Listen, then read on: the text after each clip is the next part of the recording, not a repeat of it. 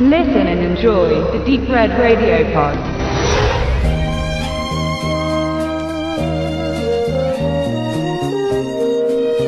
Herzlich willkommen zum grünenden Abschluss äh, des Teutonen-Kinos. Und zwar widmen wir uns heute in großer Runde, angefangen mit unserem Gaststar. Martin Grünert, hallo.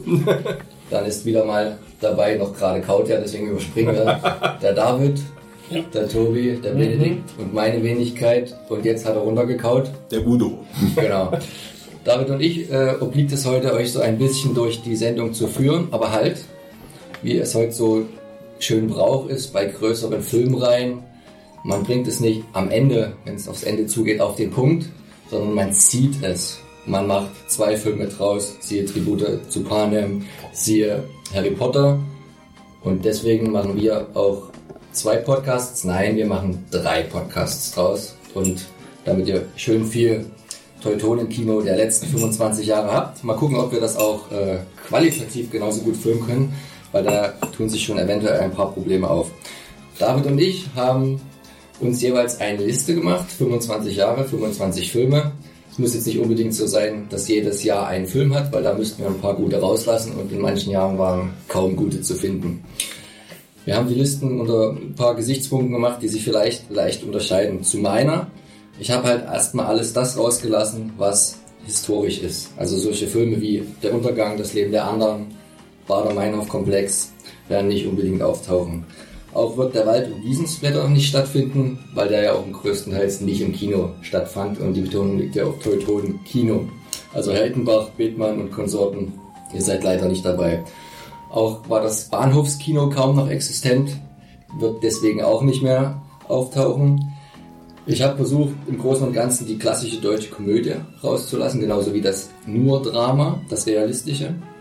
Und, und da fand der Genrefilm eigentlich noch am ehesten statt, den Kinderfilm. Aber wir wollen ja hier ein bisschen was eher für Erwachsene machen. Genauso, und das ist am ehesten noch schade, vor allem wenn man die letzten Jahre betrachtet, keine Kurzfilme, weil die halt auch nur eher selten mit einer richtigen Kinoauswertung genau dort erscheinen. Deswegen, David, deine Liste vielleicht etwas anders. Richtig, also bei mir ist es ein bisschen anders. Ich habe mich in vielen Punkten auch an das gehalten, wie, wie Max seine Liste schon erstellt hat, aber ich habe im Gegenzug mir doch die Mühe gemacht, jedes Jahr irgendwo einen Film zu finden, was aber einfach die Schwierigkeit gezeigt hat, dass es einfach nicht äh, 25, also nicht in jedem Jahr wirklich Genrekost gab, ähm, die erwähnenswert ist, weswegen dann doch zwei, drei Sachen dazwischen sind, die vielleicht nicht unbedingt in unser Radio passen, aber eben trotzdem aus meiner Sicht Erwähnung finden. Ich habe auch nicht darauf unbedingt geachtet, dass ich nur hochwertige Filme habe, sondern einfach auf Filme reingebastelt habe, die vielleicht inhaltlich nicht so preis sind, aber doch irgendwo in irgendeiner Art und Weise was beinhalten, was halt die Erwähnung einfach wert ist. Ich dazu sein. Ich würde nochmal einhaken. Der wichtigste Punkt, Deutschland produziert ja mittlerweile auch ganz gut mit. Aber ich denke mal in unseren beiden Listen nur deutschsprachige Ja. Filme, weil alles, was ein Eichinger in den USA gemacht hat, aller Fantastic Four, zählt hier logischerweise Richtig. nicht rein, weil es auf Englisch gedreht wurde. Genau so ist es. Also es ist überall wird Deutsch gesprochen. Eine kleine Überraschung habe ich später da noch mit drin, mit der mit Sicherheit keiner rechnet, aber darauf äh, kommen wir gleich zu sprechen. Hier sei noch mit der Überraschung auch gesagt, also weder Max und ich, wir wissen allesamt nicht, wer welche Filme hat. Auch die Mithörer wissen es nicht, also wird viel Überraschung auch mit drin sein. Ein paar Gesicht, Gesichter können wir euch leider nicht zeigen, die vielleicht bei dem einen oder anderen Film die Kinnladen runterklappen lassen. Aber ja, dann denke ich mal, fangen wir einfach mal an. Also ich, mein erster Film kommt erst 92. Du hast dir jedes Jahr eingesucht, also fängst du. Richtig. Also wie, wie schon erwähnt, ich habe jedes Jahr mir einen Film aussuchen wollen. 91, 92, das waren leider zwei Jahre, wo ich leider gar nichts Genremäßiges gefunden habe. Also, Also nicht ich- was irgendwo eine Erwähnung. Vielleicht fängst, machst du dann mir gleich eine Überraschung bringen, 92. Deswegen fangen wir mal gemächlich mit einem Film an, der trotzdem einfach zum deutschen Film gehört, nicht zum deutschen Genre-Kino, aber der aus meiner Sicht einfach großartig ist und den ich deswegen einfach mal in die Runde werfe, Papa and the Porters von Loriot. Finde ich persönlich eine der besten Komödien überhaupt. Äh, hat nichts mit dem Genre zu tun, wie schon gesagt, aber ich bin einfach großer Loriot-Fan und finde einfach, dass diese Komödie, also ich habe sie 30 Mal gesehen, ich habe sie komplett im Kopf, kann die jedes Mal mitsprechen, wenn ich möchte. Ja, wie sieht's da bei euch aus, Lorio? Ich habe noch nie in meinem Leben einen Loriot-Film gesehen. Jetzt ist es raus. Also ich habe gar nicht gewusst oder vergessen, dass Papa Ante Porter schon aus den 90ern, ich habe den mehr so auf die 80er, auf die späten 80er orientiert, aber nein, ich habe den damals im Kino gesehen und ich mag den auch sehr, aber den 30 Mal zu gucken, das hat ja schon gewisse tiefen psychologische Hintergründe, die wir uns jetzt hier nochmal, ich meine, nichts für ungut, aber Papa Ante Porters oder genau Loriot ist ja nun mal Da jemand, der ja sich des, nee, der mit älteren Herren hat das weniger zu tun, sondern der sich ja des deutschen Bürgertums doch sehr gut angetan hat und der ja auch da sehr sezierend und sehr ähm, auch offenbarend äh, vorgegangen ist. Also sich das also immer wieder anzugucken, da steckt da viel in jedem von uns sicherlich was von drin, muss man ganz klar sagen, auch wenn man das nicht immer als eins zu eins nehmen kann. Was mir an Papa Ante Portes persönlich gefällt, und das ist wieder was sehr eigenes ist, der spielt ja in Berlin und er spielt eben um 1990 in Berlin.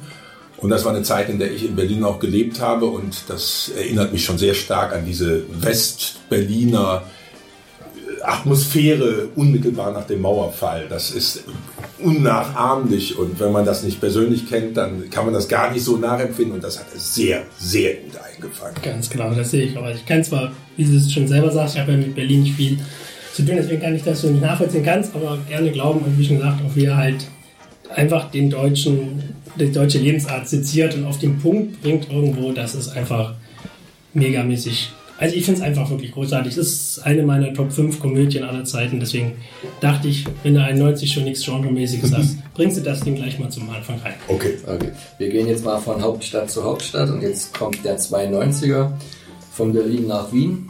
Und ich hätte jetzt gesagt, Haneke, äh, Bennys Video, äh, ist ja auch ein naja, Thriller, Drama, aber auf jeden Fall ein ziemlich harter Stoff, wie man ja von dem Regisseur an sich auch nichts anderes gewohnt ist. Ich habe ihn selber noch nicht gesehen, ich kenne aber die Story. Sehr, auch ja, ein sehr früher Mockumentary-mäßiger Film, dadurch, dass der Benny ja immer als, ich glaube, 16-Jähriger mit einer Kamera hantiert. Dann ist er mal beim äh, Verwandten auf dem Hof und nimmt mal so auf, wie so ein Schwein mit einem Bolzenschussgerät getötet wird. Das Gerät reißt er sich dann unter den Nagel und bringt dann eine Freundin um. Und die Eltern am besten am Ende versuchen es noch zu vertuschen. Und naja, ziemliches Kammerspiel wieder, ganz wenig Darsteller, wie es Herr Haneke auch später. Also ich habe ihn dann nochmal in der Liste. Ihr könnt euch bei dem zweiten dann wahrscheinlich alle denken. Aber ich denke, der ist halt zumindest das, was man auch in meiner Liste dann am ehesten finden wird aus dem deutschsprachigen Raum. Vor allen Dingen Thriller, selten richtiger Horror mit übernatürlichen Momenten, selten Science Fiction, selten Fantasy. Aber das war, glaube ich, so Hanekes Start.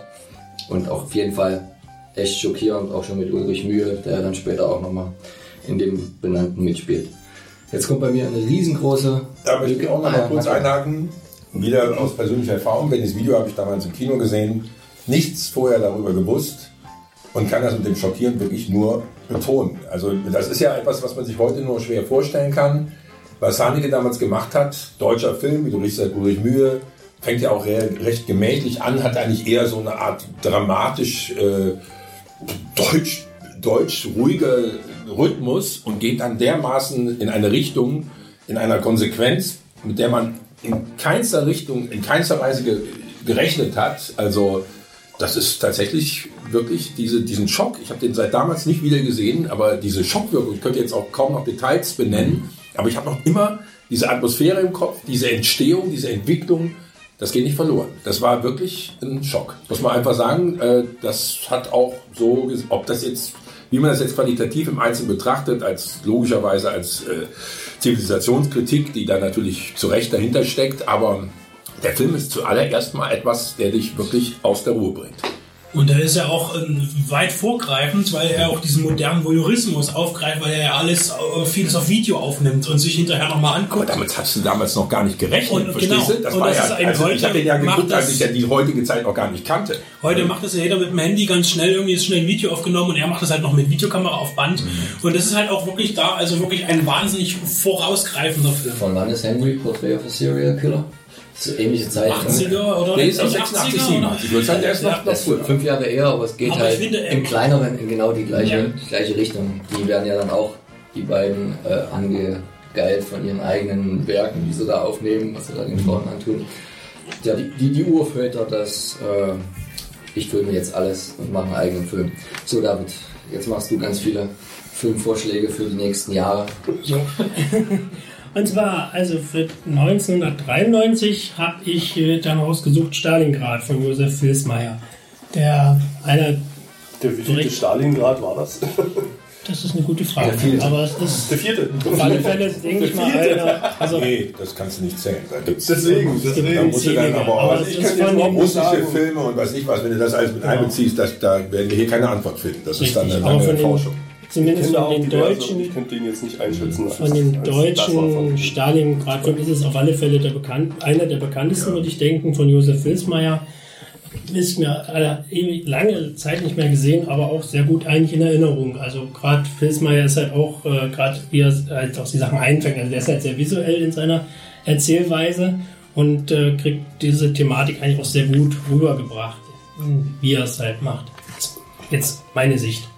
Ich habe bisschen- lange, ich habe ihn lange nicht gesehen. Ich weiß, als ich ihn gesehen habe, fand ich ihn öde, aber vielleicht liegt es auch daran, dass ich ihn, glaube ich, mit 12 oder 13 gesehen habe. Das war auch Ähm, ja.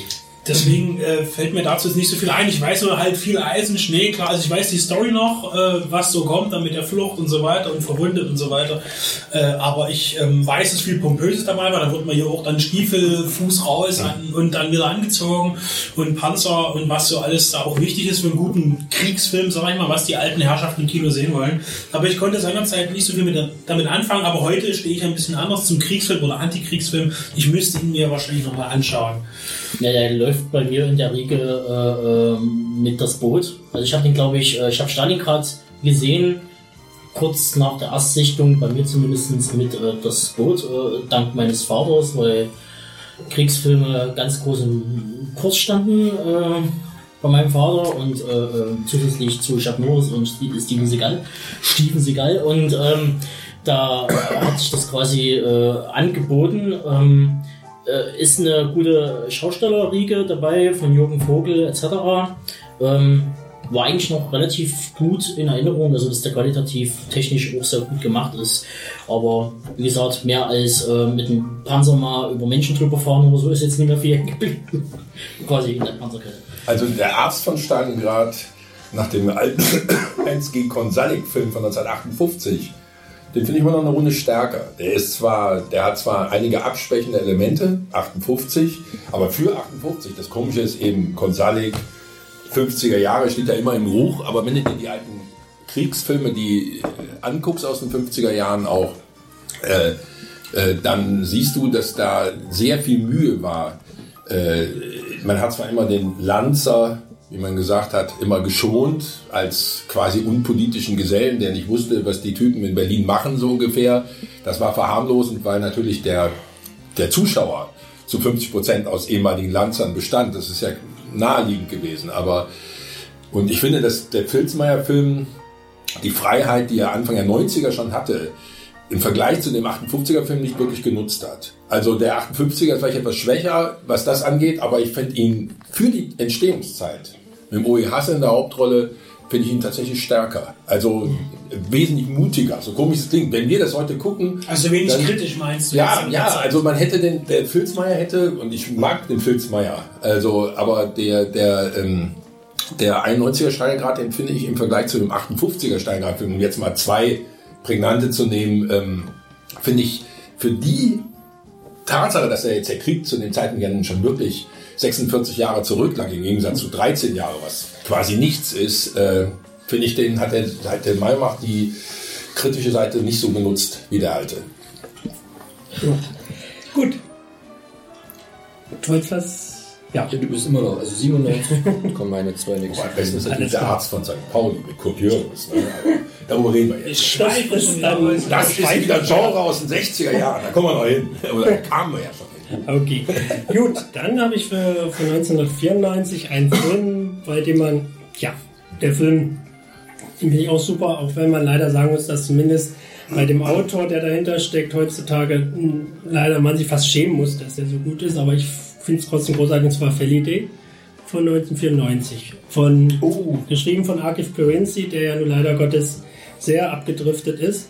Regie seiner den als deutsche Produktion bezeichnen? Michael Ist der ja. nicht- Ist, ist, ein deutscher, ist ein deutscher Zeichentrickfilm und deswegen für mich auch auf der Liste drauf, weil er halt für einen deutschen Zeichentrickfilm, ja, es ist eigentlich ein Zeichentrickfilm halt für Erwachsene, was man, ich denke, in einem deutschen Zeichentrickfilm, gerade in den 90ern, eigentlich sehr, sehr selten hatte. Also Japaner, Werner und der kleine Ja. Arschloch. Die habt ihr alle nicht auf meiner Liste.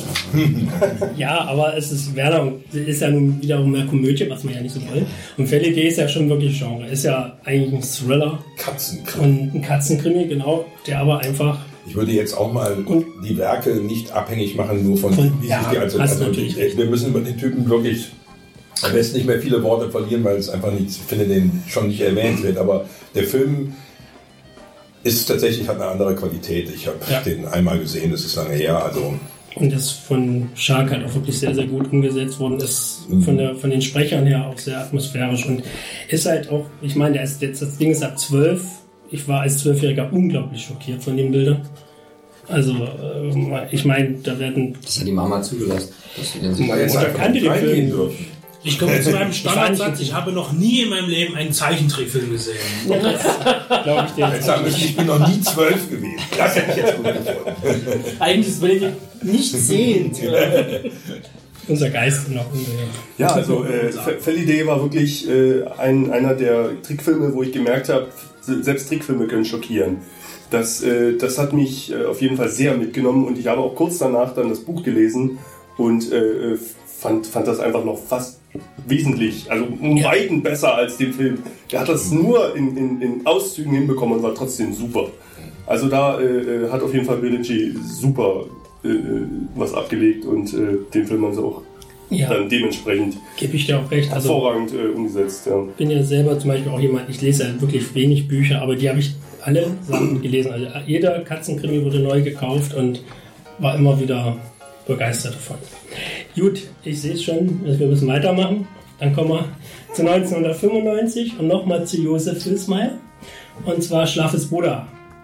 Den ist im Grunde ja mehr ein Drama, aber wie ich finde halt auch Ist ja auch ein Genre, ne? Er ist, ja, irgendwo- er ist aber nicht nur ein Drama. Aber Ich finde, er ist, schon, er ist schon ein Thriller eigentlich. Also Richtig, genau. Ist ein Auch Drama visuell Fantasy-Film eigentlich, weil diese ganzen äh, visuellen, äh, diese visuelle Ausdrucksweise auf dem Bild, wie er halt seine, seine, seine Vision hat, seine Psyche spielt, das ist schon ziemlich ähm, Richtig. äh, sehr, sehr, sehr, sehr Fantasy-mäßig oder Mystery, sagen Genau. Mystery-mäßig nicht angehaucht. Es ist so. Und es ist auch prächtige Bilder, kahle Berge, tiefe Schluchten, Armut. äh, Und dann immer die tolle Musik und diese, diese Ausbrüche und auch Ben Becker vielleicht sogar so eine größten Rolle, man weiß nicht, also wirklich als, als sich benachteiligt fühlender Bauern, Tölpel, ähm, großartig. Also finde Ja. gucke ich auch immer wieder gerne, weil der wirklich äh, eine Größe hat, kann man wirklich, der Film ist groß. Genau, absolute Zustimmung. Genau das wollte ich eben auch sagen, bevor du mir so nett dazwischen gegrätscht bist. Dafür Also, sind wir ja hier, dass wir richtig, genau. Das Also ich aussehen. ich sehe auch, also Davids Bruder seinerzeit überwältigt, also wahnsinnig davor gesessen und einfach nicht aufhören konnte, begeistert zu sein von- von den Bildern, von den Schauspielern und eben von dieser tiefgründigen Geschichte, die sehr spannend erzählt wurde. Gut, und jetzt kommen wir zu, ich habe ja schon gesagt, ich habe nicht nur gute Filme auf der Liste. Jetzt kommen wir mal zur Kategorie Mörder-Trash, Marke Deutschland. Ralf Königs Kondom des Grauens war 1996 von Martin Walz. ich finde den gar nicht so schlecht. Also man muss ja, man muss ja den Hintergrund sehen von, von Ralf König. Also äh, Schwulenszene und ähm, äh, was er letztendlich dafür auch äh, eine Lanze dafür gebrochen hat. Und Abgebissen, ja, wenn wir schon solche Schoten hier raushauen. Ähm, genau, äh, der ist, das ist, das fällt in die Kategorie äh, Müllers, Müllers Büro oder äh, andere völlig abstruse äh, Stories, die in dem Milieu sozusagen spielen und ähm, das ist super. Das ist so wie, wie, wie, wie Rosa von Braunheim Filme hier, äh, äh, äh, die Bettwurst oder sowas. Das, das sind grandiose Werke. Also, das ist, die haben einen hohen Unterhaltungswert. Sind Das zwar auf alle Fälle. das ist, das ist ein, ein Revue-Film, wenn du es so nehmen willst. Also Lief der gut im Kino? Wahrscheinlich nicht. Oder? auf Video lief er, glaube ich, besser. Genau, ich Aber, aber, aber er kam schon im Kino, ne? Also Teuton Kino erfüllt. Ja, ja, Bei also- manchen. Er war im Kino. Ja, ja. Die, also im Kino waren sie alle, bis auf, ich Ich sehe gerade einen da nicht, aber gut, den können wir rauslassen. So, Ähm, hast ja. du sechs? Das war 96. Das war 96, deswegen nehme ich mit 97 den Ball jetzt erstmal wieder an. Ich, ich werfe jetzt mal einen Block in den Raum, weil das alles vier so Filme sind, die ich jetzt eher so ungern eingeordnet habe, weil es halt eher, fünf, also bis auf einen, und dann sind wir wieder bei Mi- Michael Haneke, das andere sind eher Komödien und das eine beruht auch wieder auf einem historischen Stoff, den ich eigentlich rauslassen wollte. Also Knocking on Heaven's Door, da war der Actiongehalt mir groß genug, um zu sagen, da haben sie mal so ein bisschen einen coolen Actionfilm gemacht, in dem auch Rutger Hauer mitspielt. Oh Gott, Spoiler. Ähm, Moritz bleibt treu, äh, Jan-Josef Liefers, Till Schweiger. Ähm, ich denke, brauchen wir jetzt großartig inhaltlich nicht zu verlieren. Lola Rent war dann 98, der Film, der Tom Tico groß gemacht hat. Auch eher, was sagt man da, was ist das, ein Actionfilm? Das ist schon, geht schon Richtung Thriller Ein. Ne? kinetischer Ein Film. Thriller, genau. Und ein eingebettet dazwischen wieder Österreich, halt Funny Games. Ähm, Das ist quasi die, die, die, die fatale Fortsetzung von, von Bennys Video auf einer noch größeren Ebene mit den zwei Jungs, die einfach mal, ich glaube, sie wollen erst mal nur Eier und das endet dann äh, im Tod mehr oder weniger der ganzen Familie. Immer so ein Satz, der sich einprägt, weil es die Mutter da fragt, warum tut ihr das? Und der eine oder andere sagt, warum denn nicht? Äh, und das ist halt schon so ohne Begründung diese krasse Gewalt äh, kaum zu verstehen. Warum machen die Das ist das? doch das US-amerikanische Remake. Nein, habe ich nicht gesehen. Äh, Soll übrigens wirklich. ich hab's Eins auch zu nicht- eins, mehr oder weniger, ne? Ist von ihm 1 zu selbst 1 habe ich gemacht. Ja, ja, genau. selber gemacht. Hat er selber gemacht, ja klar. Ist halt die Frage, was macht das so Sinn wie mit dem Psycho-Remake damals von. Ja, für, für vom wenn man- deutschen auf den amerikanischen Markt macht es für die Amerikaner schon Sinn. Ja. Ähm, Das aber Psycho-Remake macht für mich das, das macht gar keinen Sinn. Ja, aber, Weil das ist ja auch eins zu eins nachgedreht. ja, ja. Szene für aber für den amerikanischen Markt macht es ja Sinn, weil die ja keine Synchro mögen. Von daher. Aber trotzdem ist der natürlich, ich habe das Remake nicht gesehen, aber ich glaube, ich behaupte jetzt einfach mal, dass das Original wesentlich besser ist. Es ist wesentlich besser als ich. Kann dir die VHS ausleihen. Genau. Also Lola Rent ist ja einer der ersten äh, äh, Filme gewesen, die in mehreren Zeitsträngen im deutschen Kino äh, funktioniert haben. Also es gab vorher noch, noch kleinere Produktionen, aber äh, mit Lola Rent hat wirklich Tom Tickwer das erste Mal geschafft, äh, dass man, dass man äh, eine, eine, eine ge- gespaltene Realität äh, erlebt im Kino und das auch äh, bis zum Ende durchhält. Und nicht einfach irgendwie dann sagt, was ist denn das jetzt für ein Quatsch? Also sagen wir mal so, Lola Rent ist ja ein bisschen, es gab ja eine Zeit lang, das ist ja so ein bisschen und ewig grüßt das Murmeltier. Das ist ja schon, basiert ja schon auf dieser Grundidee. Und da gab es ja ein paar Filme in dieser Richtung, die äh, da auch als vorbildlich gelten, die das eben ein bisschen anders aufgebaut haben. Eben immer diese Situation, was passiert, wenn, wie entwickelt sich etwas anders. Es ist eher nur dadurch, dass er das so parallel stellt auf so einer gewissen Ebene und nicht. Also die einen haben immer denselben Ausgangspunkt mit einem Ziel und die und da das Ziel wird erst im so und so vielen Versuch erreicht, weil eben man immer wieder nochmal neu anfangen darf. Und das ist bei Lola Rent tatsächlich noch ein anderer Umgang damit. Das heißt, ähm, es entwickelt sich jedes Mal anders, aber es ist ohne Ziel. Es ist also nicht klar, was will ich hinterher erreichen, muss ich hinterher irgendwas erreichen. Und damit kriegt er tatsächlich so einen Perspektivwechsel hin. Das finde ich auch sehr gelungen. Also ich muss sagen, Lola Rent gehört auch zu den Filmen so aus der Zeit, die ich mir auch nicht häufig, aber die ich mir immer mal wieder angucken kann. Ja, der Vorteil ist bei dem Film vor allen Dingen, ähm, der Film war rein theoretisch seiner Zeit weit voraus. Der arbeitet ja mit Videoclip-Ästhetik, was ja letztendlich äh, äh, total unüblich war und halt Musik so ein zentrales Thema ist, um einfach Tempo äh, äh, nochmal zu, unter, zu unterstreichen. Das war so letztendlich im deutschen Kino halt noch nicht äh, äh, sichtbar. Das war, hat man richtig gemerkt, dass das für die neue Generation ist, äh, die Für quasi die Computerspielgeneration. schon, schon fast, ja genau, äh, ähm, die quasi mit den neuen Medien äh, quasi aufwächst, äh, der Film für die Leute konzipiert ist und für die Gruppe und ähm, keine Ahnung, die, die, die Gruppierung Stalingrad sozusagen, damit schon gar nicht mehr anspricht. Also das ist schon weit, weit eine ganz andere Richtung. Also super. Knocking on Heaven's Door übrigens ist ja Logo ein Tarantino-Vehikel, gar keine Frage. Und dann mit von Til Schweiger, logischerweise, den du jetzt als letztes erwähnt hast, der aber eigentlich derjenige war, der das Ganze initiiert hat.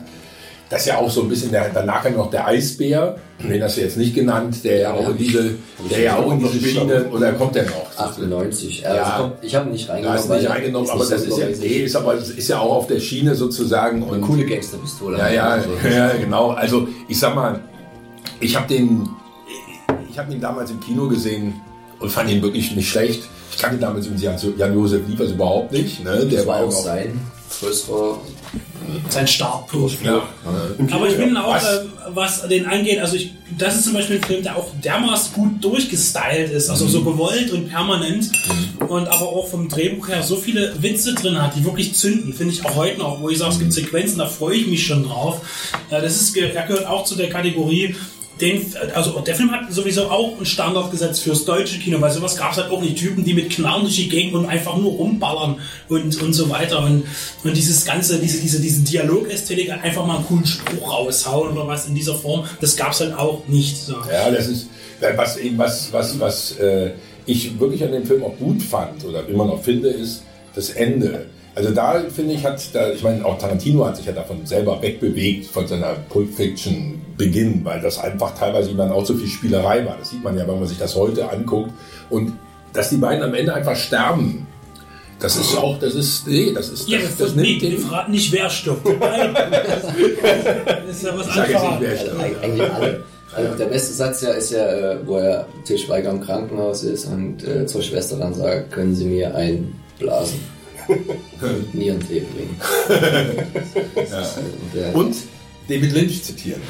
Das mit dem 116er.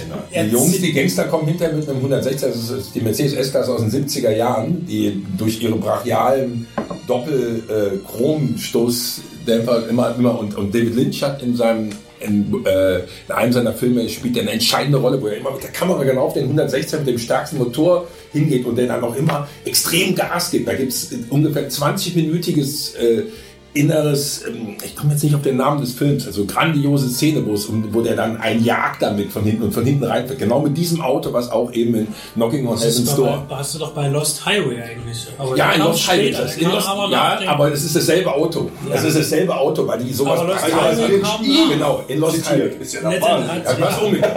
Da haben wir das jetzt fest. Ach, Lost Highway ist sogar jünger als der. Ich glaube, on ja, Ja, das Highway war 2001 oder so. Ne? Nee, der war, der war, ich glaube, Auch der war noch Mitte 90. 90, der war 95 oder sowas oder 98. Sicher? Aber, Ja, aber nicht so aber dann ist Zeit. der- Ich dachte, der war Heaven's Door oder was? Ach nee, es. Ich Ah, nee, das dann, ist dann, dann war das. Entschuldigung. Highway 97. ist 95. Nee, das ist dasselbe Ja, Auto. ich, dachte ist- jetzt, ich Du habe recht. Door Das ist dasselbe Auto, was in ja richtig zelebriert wird, wo der herkommt mit diesem riesen Motor und so einem Aber und so. was, Das ist, das was ich zum Beispiel auch er gerne mal Schweiger fragen würde, noch kurz zu dem Zitieren auch. Ja. Zum Beispiel ist auch das, dass ja äh, Liefers äh, Charakter heißt ja Martin Brest.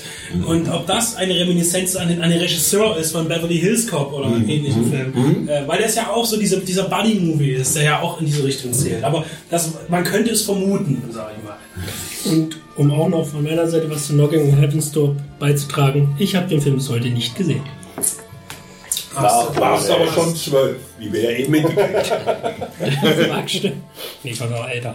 Hat 98 jemand- war ich ja schon 16. Hat jemand aus der Runde auch 98, 23? Nichts ist wie es scheint. Oh, ja. Beruht zwar auch auf einer ungefähren wahren Tatsache, ist aber trotzdem so viel Das ist Thriller und wirklich ja. packend und mit dieser Geschichte von dieser August Begi- Diel war beginnenden Hacker-Generation, die da an ihrem alten Commodore PC sich schon irgendwie in die, in, ins Atomkraftwerk reinhacken und dann vom KGB rekrutiert werden und sich so Macht richtig der August Diel eigentlich noch was? Hin und wieder schon. August Diel. Auch Der- ich der kommt da dann auch noch Produktionen. Also August Diel gibt es einen Film, der in Kolumbien spielt, den ich unglaublich gut finde. Aber der kommt, ist glaube ich erst von 2008 oder 2007. Ich weiß nicht, ob wir den überhaupt drin haben. Jedenfalls Wenn es überhaupt der deutscher 23, den fand ich aber auch sehr gut. Ja, also das war auf jeden Fall äh, so ein Film, der hat mich geprägt, was, was diese, diese Mythologie angeht. Das äh, habe ich vorher nie gewusst. Mit den Dollarscheinen. Das, ja, mit den Dollarscheinen, das- dass man 23, dass das immer fünf ergibt, alles. Und, und äh, diese ganzen verrückten Sachen und äh, das fand ich super kreativ und das hat mich auch total unterhalten. Und am Ende war der ja richtig schockierend dann sogar, der Film noch. Ja, das lag ja letztendlich aber auch daran, dass äh, äh, vorneweg ja der quasi äh, Todesfall von diesem einen berühmten Hacker aus Deutschland ja war, der irgendwie Selbstmord begangen hat. Also es ist immer noch ein Rätsel, ob er Ich glaube, das wird sogar im Film erwähnt. Ne? Genau, und Irgendwie äh, ähm, das ist letztendlich ja auch die, die, die Basis für diesen Film, für diesen Verschwörungstheorie, äh, äh, Krempel, äh, Wer war da der Hauptdarsteller? Wisst ihr das noch? Au- August Diel. August Diel. Der Hacker. spielt diesen Ach, der Ralf, hat den. August, die war auch ja. Ralf Bauer. Ralf, ist es noch mehr? Genau. Also ich muss sagen, muss ihn nochmal wiedersehen, neu den 23. Also ich habe ihn damals mit 16 gesehen, 99. War auch knapp an der Altersfreigabe. Ja, ja, auf alle Fälle, aber ich habe ihn jetzt nicht. Also ich weiß, dass er sehr, sehr gut äh, angenommen wurde. Ich habe ihn aber echt nicht mehr so gut auf der Er Erinnerung. Deswegen Gibt es einfach mal neu. dieses Remake?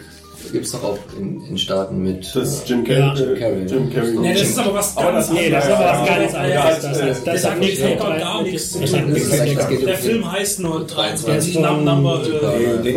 Aber der hat auch doch mit Illuminaten auch zu tun gehabt, definitiv. Also ich denke, die haben Das ja, aber er hat nichts Also mit er der Hacker-Szene zu tun. Also ist einfach- Also mit, die sind nicht miteinander verwandt. Nein, ist der, halt ein das kann man sich auch schlecht vorstellen, weil ich finde ja, der 23 ist ja auch deshalb äh, so überzeugend, weil der ja schon sehr stark auch in dieses deutsche Umfeld eingebettet ist. In diese ist auch sehr Realität. deutsch, der, ist, ja. der ist sehr deutsch. Auch mit Ost-West- Auch mit dieser ja Altbauwohnung und diese, ja. das ist so, Der hat dieses Überwachungsding, das hat er so ja, das ist, gut das, gezeigt. Ja, das ist, das Der ist ist auch schon, sehr so, schon so der früh, bevor, bevor andere überhaupt damit angefangen das haben kann zu ich sagen, also Deutschland ständig überwacht. US-Version mit Jim Carrey, ehrlich, das ist Nein, das ist auch nichts. Das war, ist auch Trotzdem war es ein sehr ernster Jim Carrey ausnahmsweise. Ja. Das Ja. kann er ja auch. War war ein Versuch, war auch ja. kein Aber dennoch, wie gesagt, die Filme haben nichts miteinander zu Ernste, tun. gute Jim Carrey. So, hast du was 99, David? Na, Nichts, was eigentlich in, im Kino lief, also den wahrscheinlich auch keiner kennt, den ich aber halt auch nochmal drauf gesch- geschrieben habe, weil ich ihn ja auch im Highlight schon erwähnt hatte.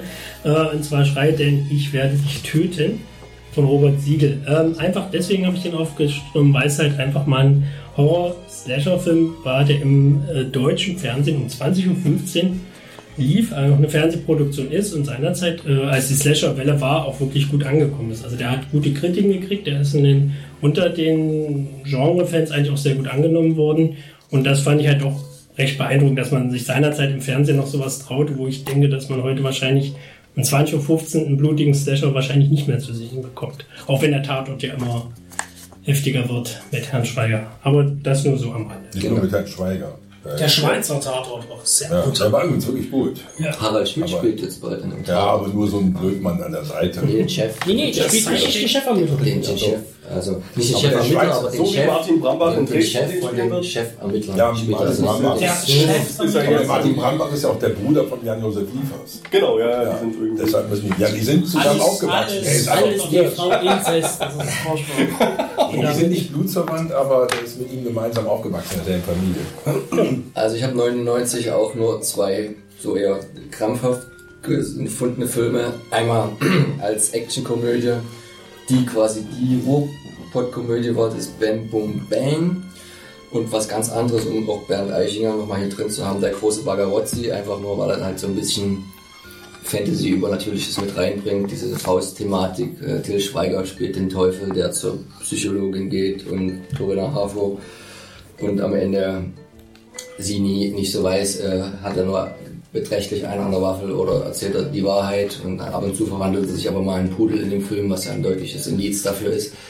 Alles jetzt nicht die ganz große Kinokunst, aber so ein bisschen fantastischer. Das ist auch eine Regiearbeit von Eichinger, ne? Eigentlich. Richtig, richtig, richtig. Ne? Buch und Regie, also nicht nur produziert. Ähm, Ja, aber Bang Boom Bang, nix für ungut, aber das ist ja nur, der gehört zu meinen Top 5. Aber nicht nur Komödien, sondern überhaupt. Also Bang Boom Bang ist für mich einer der besten deutschen Filme, die ich kenne, wenn ich das jetzt mal, und ich kenne viele. Ist halt die Frage, Also das ist halt, das hat natürlich sehr mit der Folklore zu tun. Das ist ja die, gehört ja zur Unna-Trilogie. Und die Unna ist jetzt nicht mehr so übertrieben weit weg von meinem Heimatort entfernt. Also mir ist die Region, mir ist der Dialekt, mir ist das alles natürlich extrem vertraut. Und dann natürlich der Witz, das ist natürlich bei mir schon seit Jahren so. Ich habe ja immer noch dasselbe Auto in der Garage stehen, was der Ralf Richter da fährt. Und wo der am Anfang erzählt, weißt du, so eine Olle, die kannst du haben, aber so ein Auto, wenn der damit überlebt, Autobahn nichts. Und ich meine, ich habe exakt genau diesen 500 SEC hier in der Dresdner Garage stehen und bin mit so einem Auto Jahrzehnte, seit 1991 durch die Gegend gefahren. Und als der dann ins Kino kam und der über das Auto, was ich sozusagen, mit dem ich gerade zum Kino gefahren bin, diese Rede hält, das war sozusagen schwer zu toppen. Du meinst, ne? die Frauen hast du immer gewechselt. ja, ja, die Autos habe ich auch gewechselt, aber, In den den Typ 90er, Jahren, nicht. in den 90er Jahren Ja. kam noch ein Mystery-Thriller raus mit Jan-Josef Liefers, nämlich Sieben Monde. Ja, jetzt, wo du es sagst, kam der im Mit- Kino? Ja, wahrscheinlich. Äh, 90ern. mit äh, Werwolf-Thematik. Ähm, ja, den fand ich, also beim ersten Sehen fand ich den jetzt nicht so schlecht. Ich habe den aber bloß einmal gesichtet und ich schon wieder die Hälfte komplett vergessen. Also von daher äh, äh, ist er für mich damals Gut, Gab, gab es jemals noch einen anderen Werwolf-Film in Deutschen? Äh, ich kann mich an keinen erinnern. Ganz schwieriges Thema. Aber wisst ihr übrigens noch was, was anderes auch noch zu dem Bang Boom Bang? Da spielt doch noch dieser Typ mit, der immer diese Wurstwerbung gemacht hat. Eine gute Grillwurst, immer so, auch immer so, so die diese, Tommy Chick oder. Ja, genau. Und der ist dann, der ist dann mal wegen Belästigung, genau, der ist dann wegen, der war ja ein richtiger Fer- Fernsehstar. Und der ist, der ist ja dann wegen Belästigung ähm, Minderjähriger, ist er ja dann verurteilt worden. Der ist ja auch komplett seit zehn Jahren von der Bildfläche verschwunden. Du siehst, wie das heutzutage. Das ist ja, Mhm, ja. Tust du einmal einen Penner auf der Straße vergewaltigen, hast, kriegst du keinen Job mehr. der Willi, ne? Ja, nee, Willy Tomczyk, genau. Der, der, haben ja auch, der, war damals, der war äh, damals eine richtige Institution, der da eine Rolle mitspielte. Der war allgemein bekannt. Der hatte auch eine Fernsehserie immer mit, der, die haben immer die Camper, genau. Der ist komplett, der war, der hat kein Bein mehr auf die Erde bekommen. Keine Ahnung, was das Da kriegen Ich glaube, den hat man noch mal. mal. Ich glaube, den hat man noch mal in Pastewka gesehen, wenn ich mich richtig entsinne. Da hat er auch sich selbst äh, gespielt als jemand, der total abgestürzt ist. Und äh, Pastewka hat die ganze Zeit, oh, nee, ich habe eigentlich gar keinen Bock auf den Typen, der ist so ein Loser und so. Ja, so. gut, Das war schon sehr hart. Ja, die Pastewka war ist gut. auch. Okay, da es jetzt zu viel ins Fernsehen abrutscht, wird man an der Stelle erstmal einen Cut machen. Wir wissen, das Jahr 2000 gehört noch zu den 90ern eigentlich dazu. Das hat aber damals keiner gewusst. Das hat aber damals keiner gewusst, weil alle die Welt schon untergehen sehen haben. Wir machen dann dort weiter mit dem großen Slasher-Film, dem einzigen wirklich großen im Kino gelaufen, deutschsprachigen. Wenn ihr wissen wollt, welcher, müsst ihr wieder einschalten. Bis dann.